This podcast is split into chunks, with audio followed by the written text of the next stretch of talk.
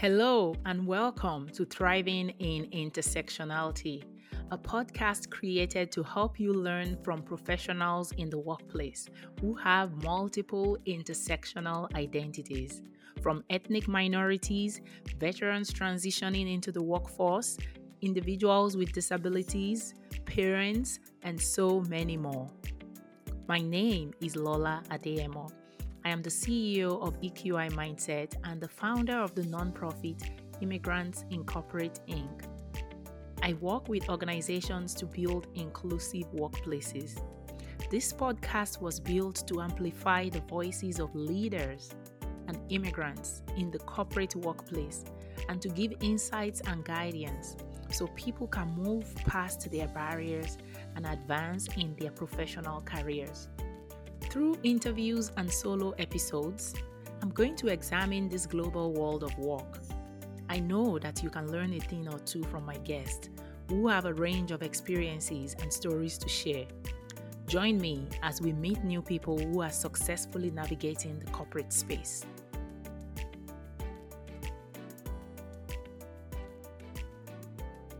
Hello, and welcome to the Thriving in Intersectionality podcast. In this episode, I have a power duo for you. Kicking off with Joyce Orishaba. She's a junior at Poway to Palomar Middle College High School in North San Diego. Joyce was one of 13 winners of the New York Times 100 word student essay competition out of more than 12,000 entries.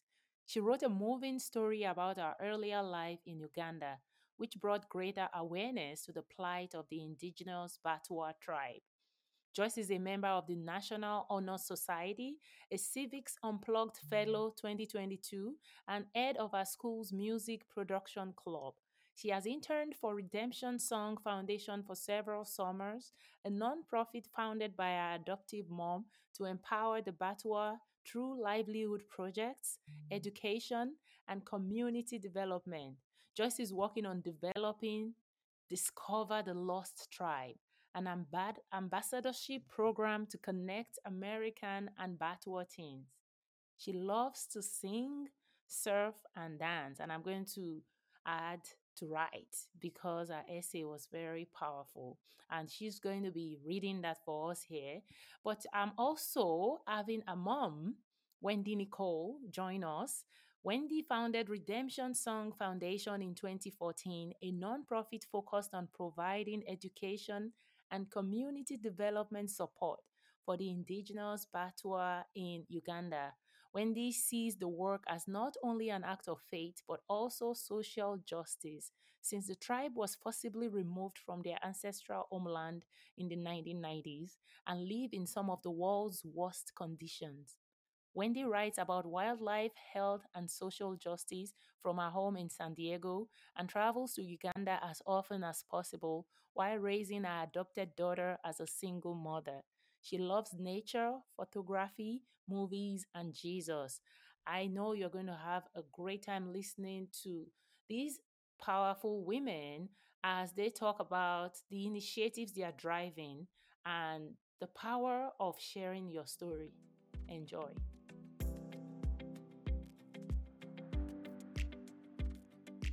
Are you a corporate professional who is an immigrant or a child of immigrant? Are you looking for a community of support to advance your corporate career? Immigrants in Corporate, IIC, is a nonprofit that is building a community for you. Come and join us on Facebook. The Facebook group is Immigrants in Corporate. Belong and thrive in the workplace. See you there.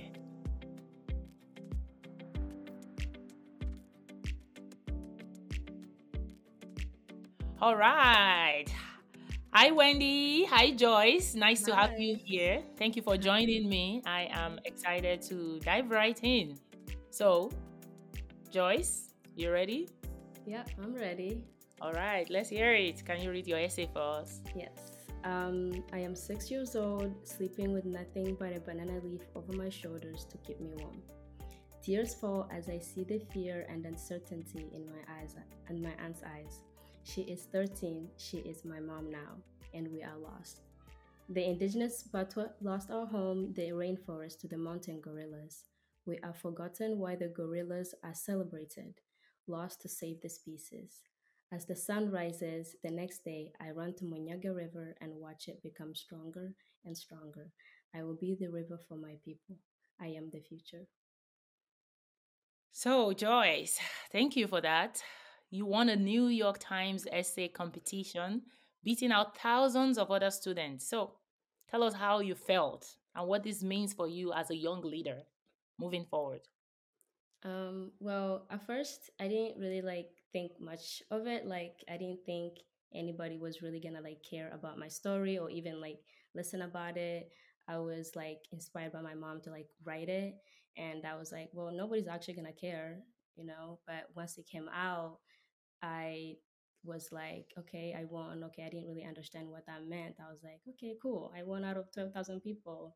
And then as I realized that there were more people like trying to like actually get interested in it and people actually reading and the news wanted me in their in their videos or whatever, I was like, oh, this is something. This is actually something that could help me raise awareness for my people. I could really use this and actually start standing up like this is this is the beginning to actually start helping my people through this attention that I'm getting for winning this essay that I didn't realize I could win.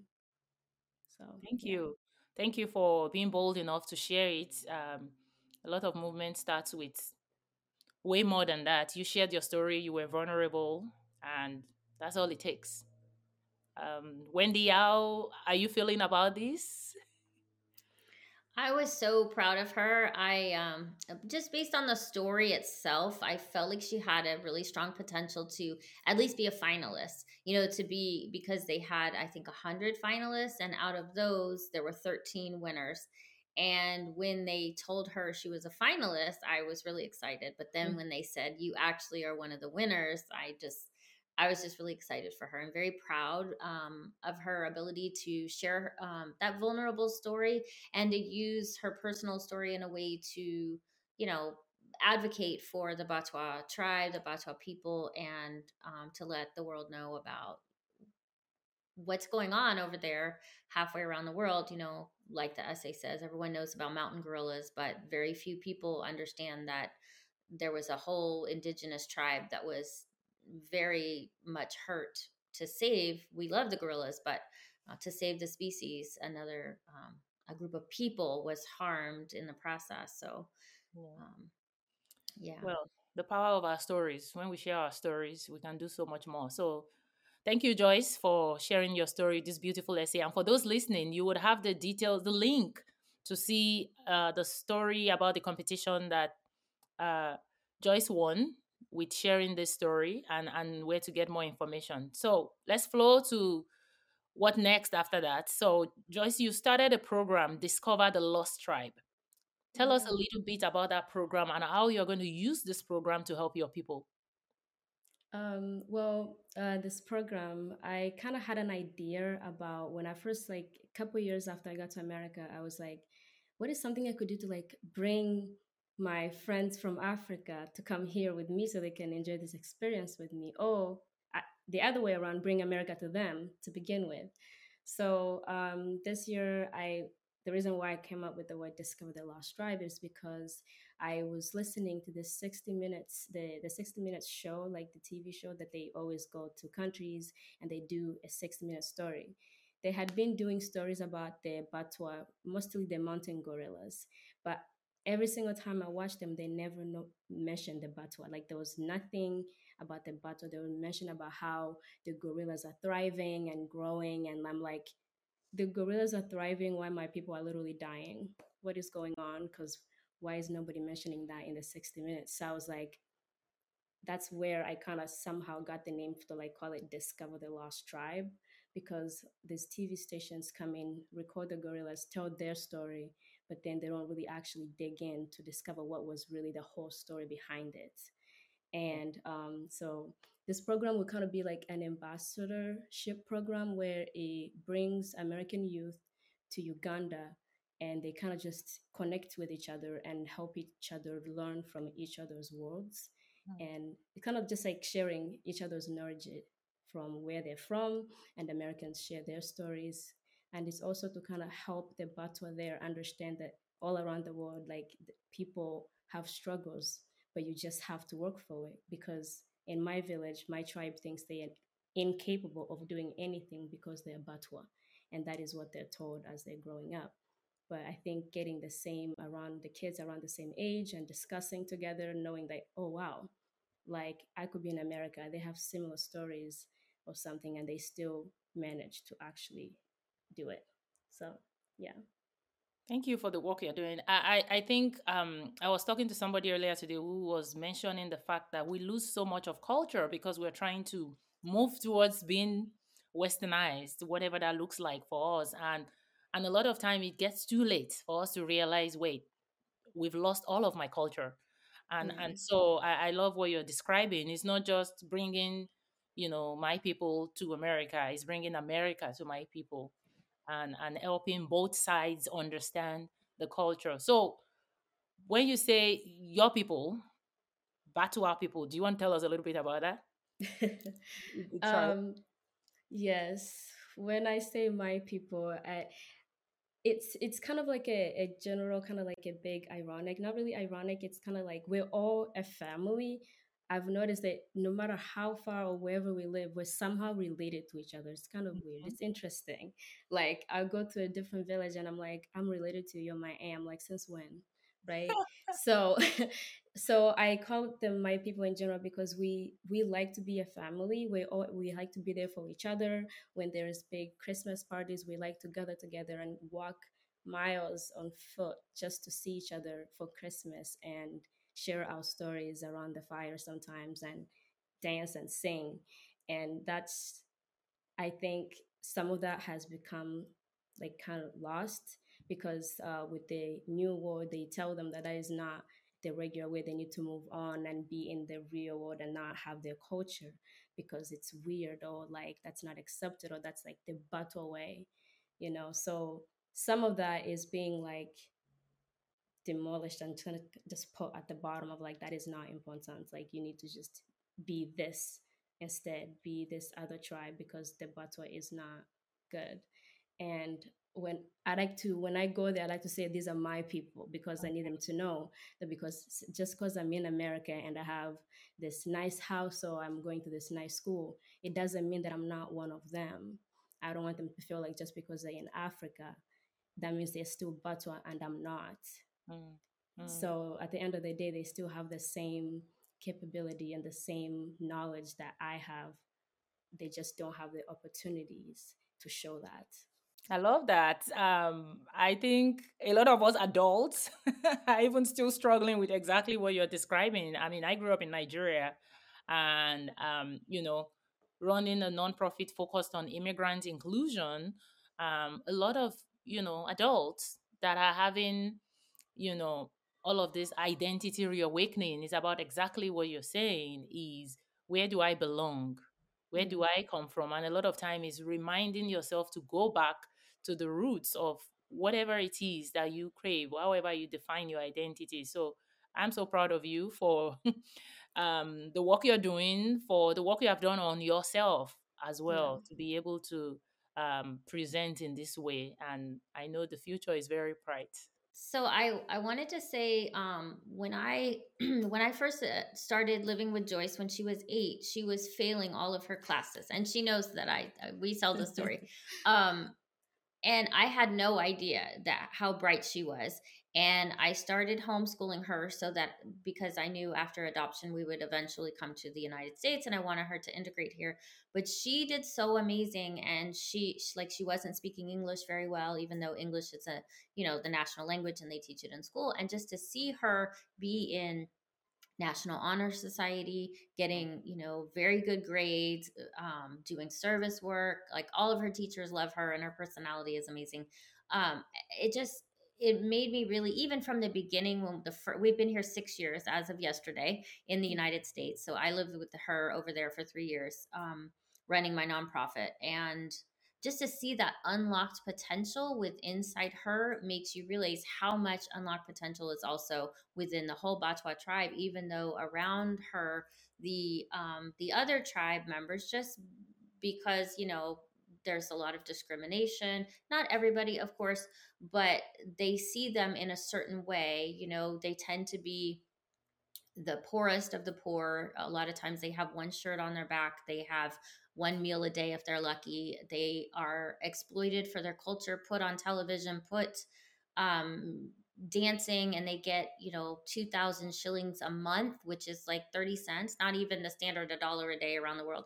So little, yet it's their culture and their dance and their, um, you know, everyone wants to have the Batwa people, you know, the indigenous people represented go to cultural tours but they're not getting their fair share mm. of of any of that money of the tourism money from the loss of their forest from from all of that. And you see how much potential is in there but there's forces that are keeping them down. So it's just really amazing to see joyce do so well as you know telling her story and to see that people really care and that you know if they know more about her story that they'll also you know really yeah.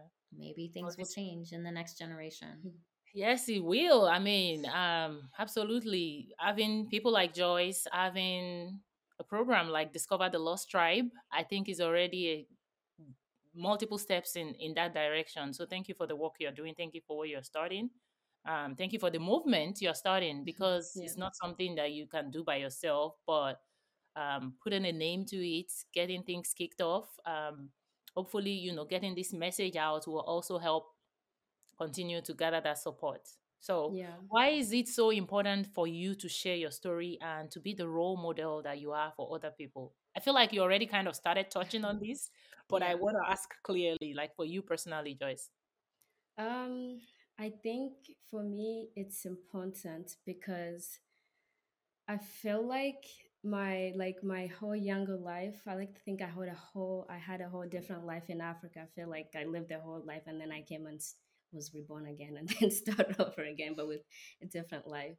And um, but I like to the reason why this is important to me is because as a little girl with no parents and just moving from place to place, I was always the left, like I was always left out, you know, in a tribe where having a family is important. I'm the only one who doesn't have like my parents there. I was always left out. But I always still kept my smile on. People sometimes even said, "Why is why is she always smiling so much? Like she's lost so much, and yet she's still out there playing the kids and laughing like nothing ever happened."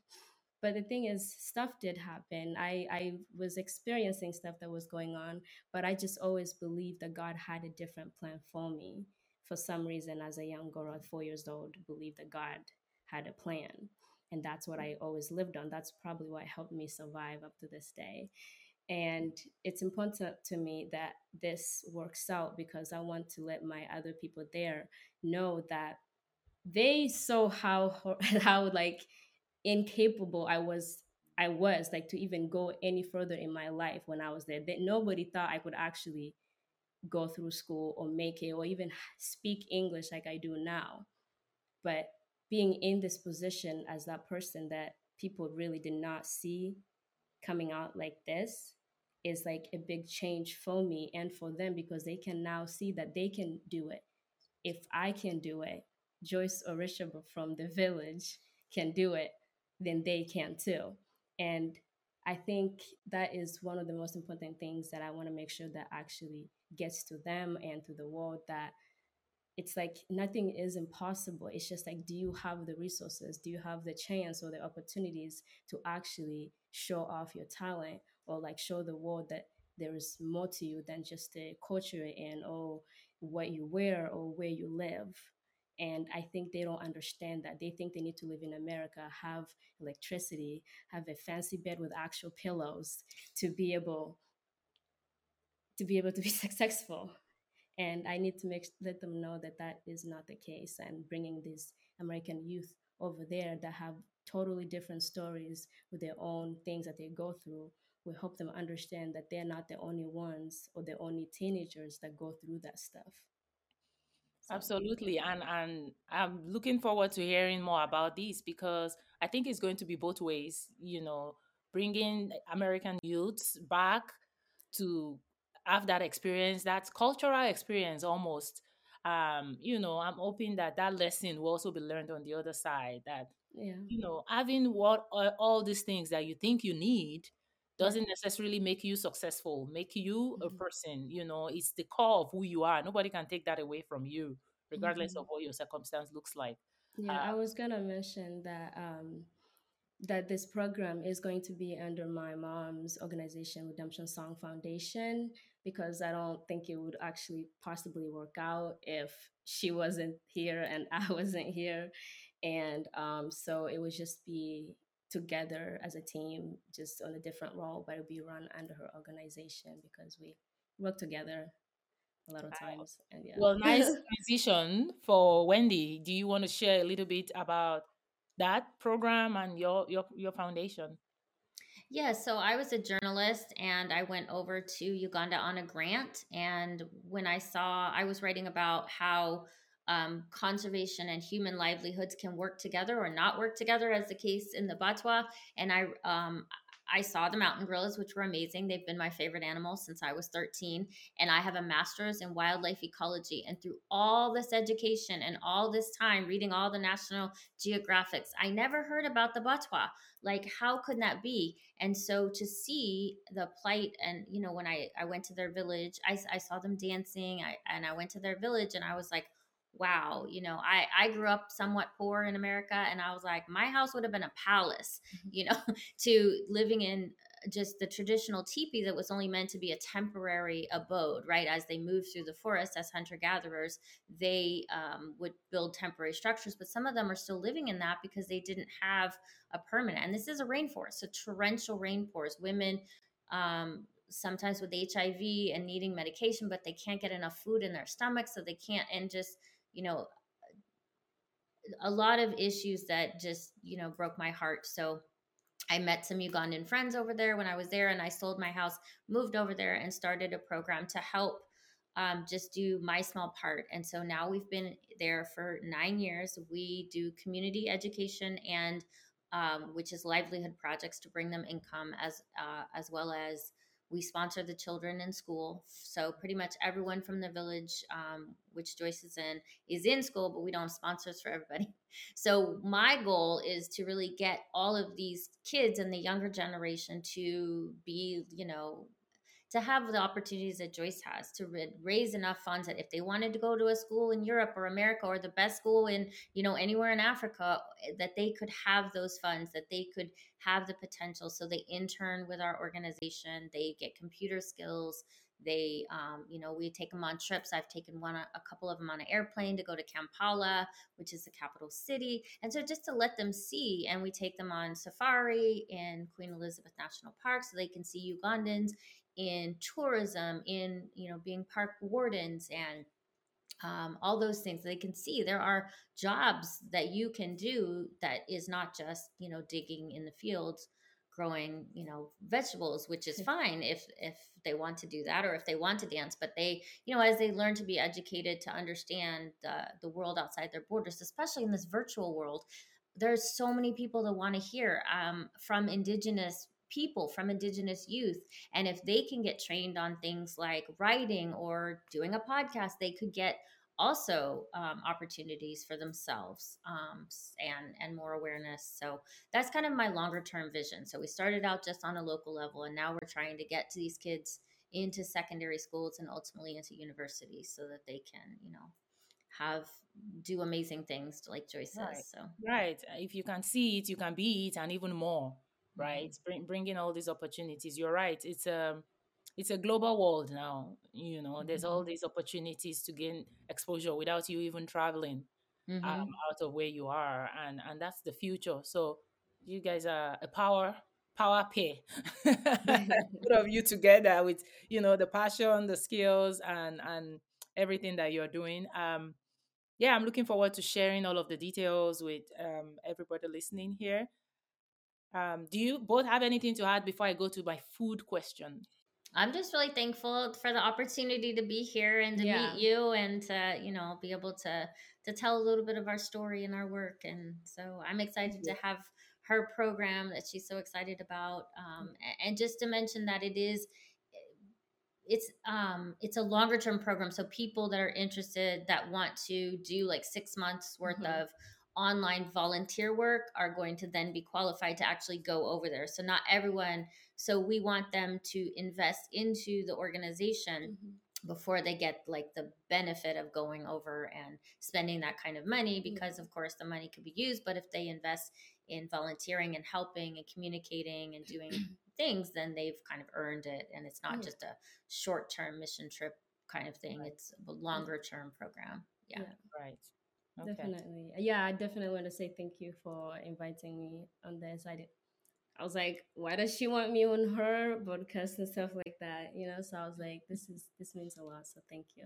Why do I want you on? Because you inspire me. You inspire me. You inspire, and that's what platform like this is for, um, right? So I want to amplify voices. I want to amplify, especially voices where multiple identities intersect, and so we're in these different spaces. And and i'm also you know passionate about giving back. I, I work with a lot of middle and high schoolers and i know that it's not just about moving it's about who are we bringing along? How are we carrying the next generation? So it just warms my heart to see what you're already doing at this stage and i can't even imagine um, what the next few years will be so thank you for being an inspiration thank you i so now the food question okay so I like to end the podcast by asking people about food. That way I get a lot of recipes to try. Not necessarily. But um, my final question is around food. So if you could share a meal or a snack or a fruit with people who are not familiar with your your people, your tribe, what would it be and why? Like what made you pick that one? Why is it special or important to you? Oh, I have an interesting one. Okay. So um it'll probably be a jackfruit because first of all, I have to say American jackfruits are not good. well, thank you for saying it nicely. so the jackfruits they they're easier to grow because once you get the tree growing, then you can finally have like a lot coming. So um, the reason why that would be my favorite food to eat is because if that wasn't there, then I probably would have never really eaten because sometimes we take the jackfruit off the tree when it wasn't ready. When our grandpa specifically told us to wait two weeks, and we didn't.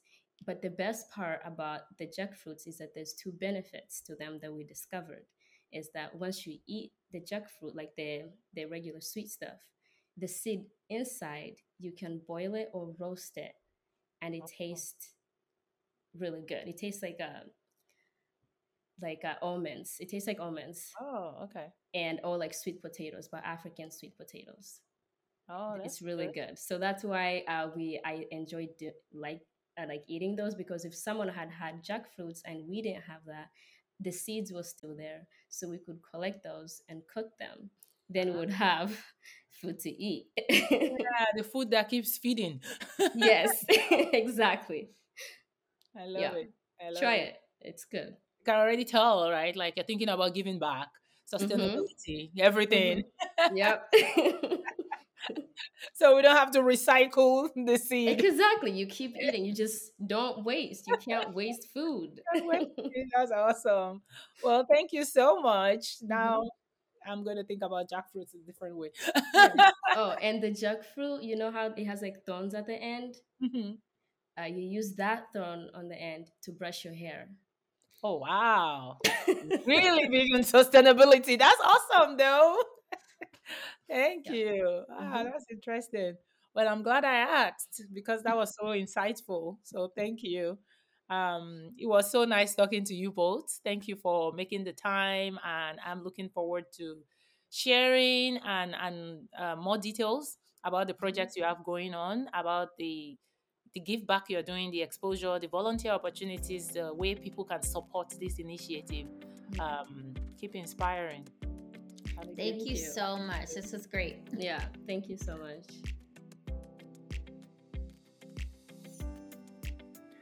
Thank you for joining me, Lola Adeyemo, for these important conversations about the global world of work. Please rate and review this podcast wherever you get your podcast. And don't forget to share our weekly episodes with your communities and co workers.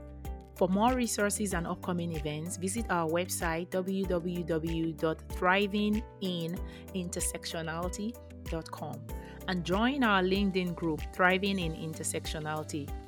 Additional links and resources are listed in the show notes of this episode. Thank you.